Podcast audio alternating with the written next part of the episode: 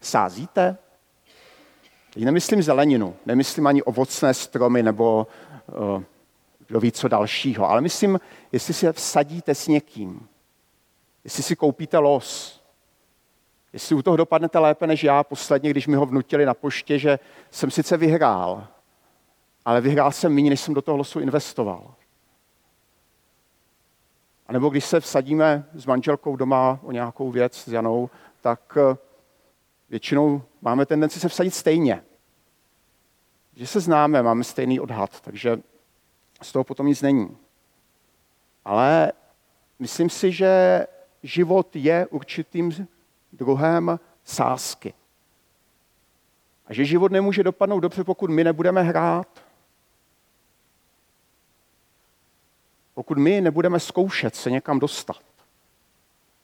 Mně se to vždycky spojí s jednou písní od Petra Spáleného, ta píseň se jmenuje Hráč, možná vidět z toho, do jaké generace patřím. A pro ty, co to neznají, tu píseň, tak eh, tam se zpívá následující. Mezi číst jsem byl líný. Přelouskal jsem jen pár stránek a pak mi klesla víčka. V ten moment jsem spal. Sen dostavil se náhle. Vyšel rovnou z téhle knížky. Že jsem potkal hráče a on mi povídá. Chlapče, ten, kdo umí hrát, musí číst lidem z tváří poznat, o co kráčí a co v očích chtějí skrýt. Život je hrou vyhranou. Když zvedneš sásky, doufej a nevzdávej. Hraj klidně dál. Štěstí má svou cenu, kterou držíš ve svých dlaní. Kdybys malou chvíli pustil, zač bys potom stál. Tady ten referenc pak opakuje.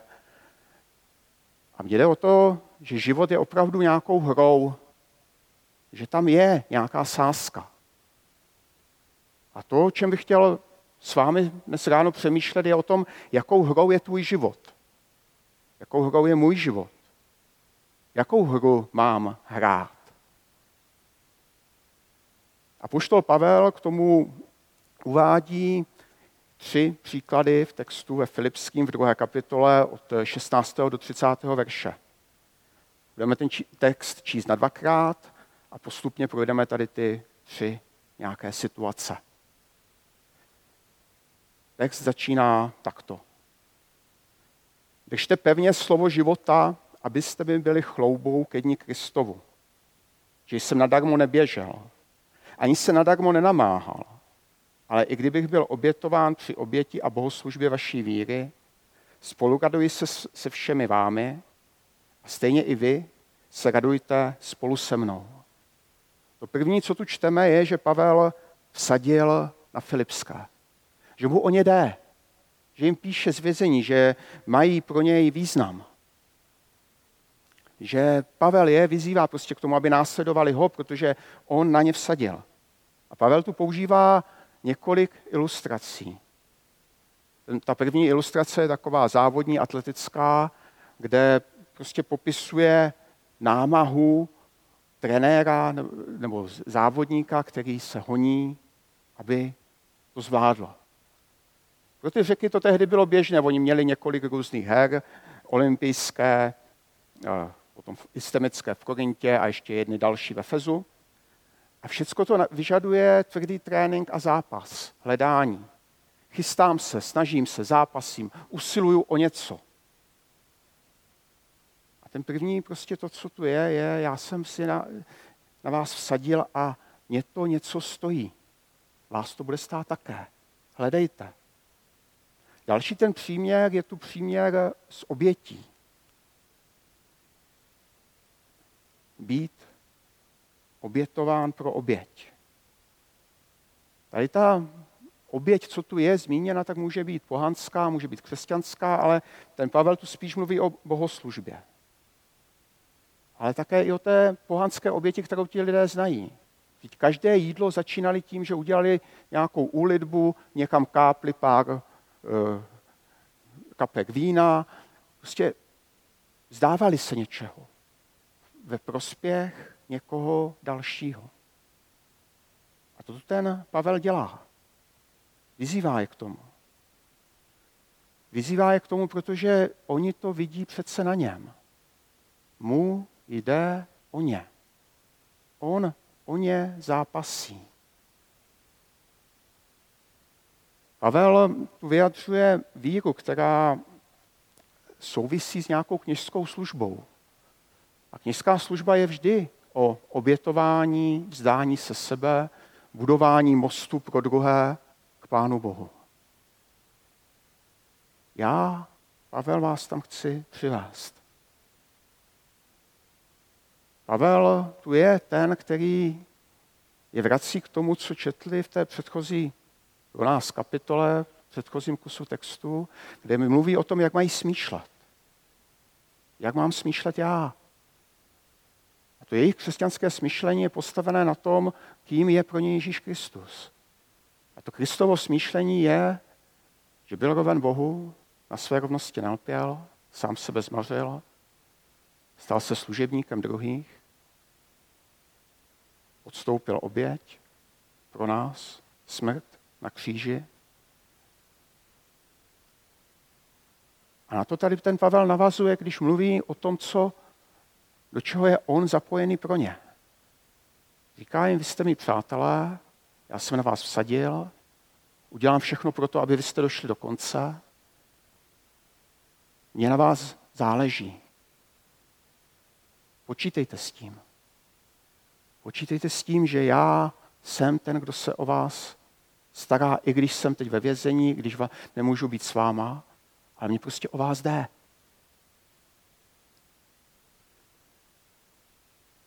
Tady v tuto chvíli jim dává dva příklady lidí, které znají.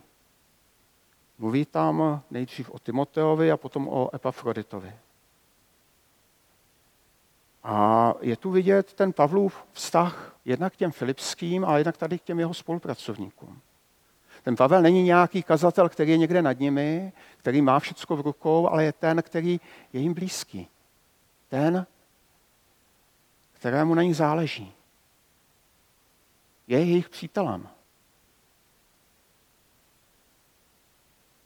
A když mluví o tom těch dalších dvou, tak říká následující.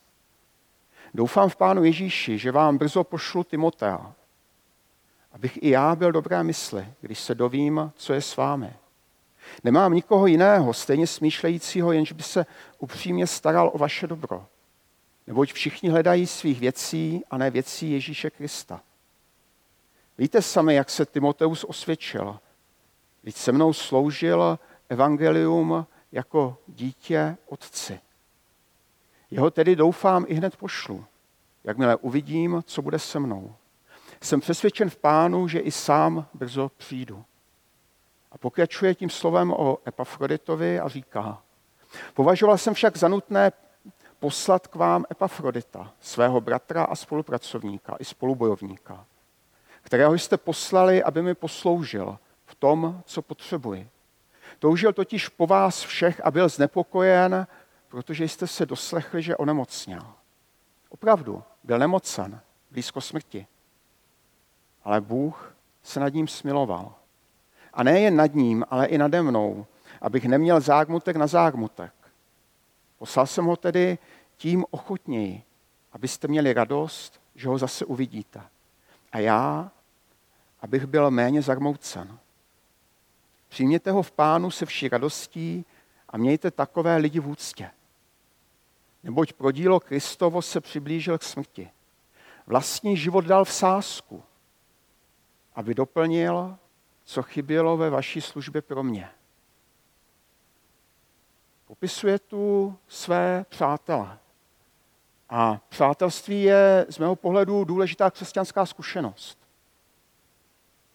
To první, co tu Pavel dělá, je popisuje, já jsem si na vás vsadil, já jsem do vás investoval. To druhé, co tu dělá, je tu před nás staví přátelství patří do církve. Přátelství možná tvoří církev. Kdybychom se zkusili podívat na začátek Bible, tak zjistíme, že když je popisována situace pádu ve třetí kapitole Geneze, tak tam najednou Bůh stojí a říká, Adame, kde jsi? A neříká to v situaci, kdyby chtěl vědět, aby mu Adam vydal počest toho, co dělal za tento den. Čteme tam předtím, že, že to bylo v zavánku, kdy se pán Bůh procházel po zahradě a čekal, že se k němu člověk připojí. Bylo to ve chvíli, kdy prostě ho chtěl vzít celou na procházku. Chtěl být s ním.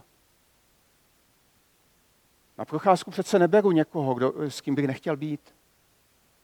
Neberu tam někoho, s kým bych nechtěl být přítelem. S kým bych nechtěl mít nějaký blízký vztah.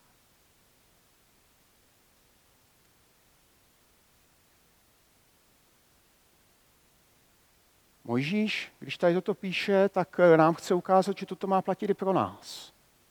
Že Bůh chce se přátelit s člověkem. A, kdyby, a možná stojí za to zkusit eh, Bibli číst z tohoto úhlu pohledu. Protože pak tam najednou zjistíme, že to, o co jde Bohu nejvíc, je být mezi lidmi. Být s nimi. Potkat se s nimi. Teď my se o to dneska tady taky snažíme. Nasloucháme slovům, modlíme se, zpíváme, vyznáváme přitom něco o boží blízkosti, něco o tom, jaký Bůh je. A ten cíl je tam být s Bohem.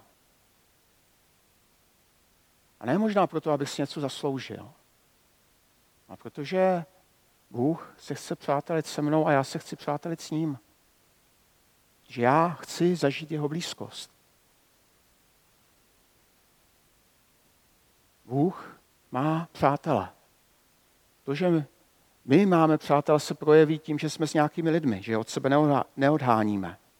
A Pavel tady nám předkládá určité čtyři rysy toho přátelství. Tím prvním je rizí zájem. Je to vidět krásně na, na tom, jak píše o tom Timoteovi a Epafroditovi. Píše tu o tom, že Timoteus se o ně upřímně stará, že slouží spolu s Pavlem, že má o něj zájem, že si jsou blízcí. Je to základem. Že Timoteus po nich touží, že jim touží pomoct. O tom Epafroditovi tam píše, že o nich touží, aby, protože byl znepokojen, že slyšeli, že je nemocný. Že prostě mu na nich záleží, na Filipských. A je možná otázka, jak je to se mnou a s lidmi okolo mě. Mně se líbilo tady to ráďovo úvod modlitevní s tím svědectvím o tom, jak hledá cestu zpátky ke svému kolegovi a věřím tomu, že je to složité a těžké, ale možná se to může podařit nad jeho očekávání. Ale je to na nás, proč my se přátelíme s lidmi. Protože nás zajímají? Nebo protože jim chceme sdílet evangelium a jiná cesta není? Pokud je ten, ten druhý motiv, tak je tam něco špatně. Pokud, je, pokud hledám lidi pro to, abych jim řekl, jaký je Bůh, tak může v tom být něco dobrého, nebo je to dobré, ale pokud je to jenom ten motiv, proč se s někým chci přátelit, tak je tam něco špatně. Že Bůh s člověkem přátelí, protože oni stojí. A my jsme pozváni k tomu se přátelit spolu, protože nám na těch druhých záleží. Teď tam najdeme něco, kde si můžeme být blízcí, kde můžeme fungovat dohromady. A jestliže je pro mě potom nejcennějším to, co mám ve svém životě Pán Bůh a Evangelium, tak pak ho s nimi budu sdílet. Ale jestli to bude naopak, tak to nebude fungovat. Možná proto to první, co tu je, je mít od toho druhého rizí zájem. Toho Pavla víc zajímá, že se ti filipští bojí o toho Epafrodita, než jestli ten Epafrodit bude schopný jim nějak posloužit a něco předat. Je strašně důležité, abych měl o toho druhého na prvním místě zájem. Aby se to přátelství mohlo rozvíjet, tak je tam potřeba potom mít i nějaký společný směr, nějaký cíl, něco, co děláme spolu a co nás dohromady baví. Něco, kde se spolu můžeme angažovat, abychom, když se pak potkáme, měli na co vzpomínat, o čem mluvit. A to se tu u toho Pavla taky děje. Pavel a Timoteus hledají společný prospěch. Hledají společný prospěch těch druhých. Zajímají je ti lidi. To, aby jim bylo dobře, aby se jim dobře dařilo. Je to pro ně to prvotní. C.S. Lewis, když eh, definuje přátelství, tak říká, že základní podmínkou toho, abychom měli přátele, je, že musíme chtít ještě něco jiného než jen přátelství. Že je tu nějaká další investice. V křesťanství by to šlo nazvat bratrstvím, které tu popisuje apoštol Pavel. Křesťanství je kvalita přátelství. Vyrůstá nejen ze společných zájmů, ale také z důvěry, bezpečí, otevřenosti. A je tam důležitá věc, a to společné zaměření na Krista. Že On je ten, který nás váže dohromady. Že to společenství a přátelství je spojené s ním. On je ten, který to pojí. Že jestliže mám jeho smýšlení, to smýšlení, které je ochotno se vzdát sama sebe a obětování, tak pak já budu sloužit těm druhým. Pak máme společný cíl. A budeme následovat toho, který přijímal kohokoliv, ale přitom možná své přátele si byl schopný vybrat. Že ta skupina přátel, kterou kolem sebe měl, těch svých 12 učedníků, v nich, ty tři, tak byl někdo s kým sdílel stejné věci, se kterými byl stejně nasměrován. se kterými měl tu společnou službu, se kterými měl společný cíl. Možná bychom to mohli vznešeně nazvat vizí. Nevím, jak to vnímáte vy, nevím, jaký je váš cíl. Já osobně jsem si to někdy kvůli službě a kvůli věcem okolo snažil specifikovat a to, oč se já osobně snažím, je vytvářet společenství, které je povoláno Kristem, které je okolo Krista a, a ze kterého vycházíme, protože nás Kristus poslal. Myslím si, že nic jiného nemůže fungovat.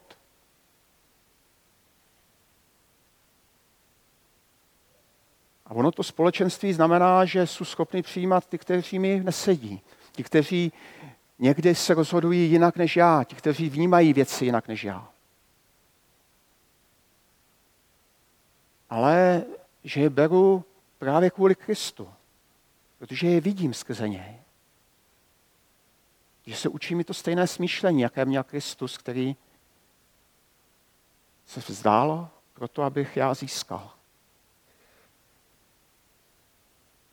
A bez Krista to nebude fungovat. Jestli když jsem chodil do mládeže, tak nám tam přicházeli mladí lidi, bylo nás celkem hodně, a, ale fungovala jedna věc. Fungovalo to tak, že když se, jsme se dívali zpátky a hledali jsme, kdo všechno zůstal, tak zůstali ti, kteří navázali vztah s Pánem Bohem. Ti, kteří se s námi jenom kamarádili, tak po nějaké době zmizeli. Přišli jsme o ně.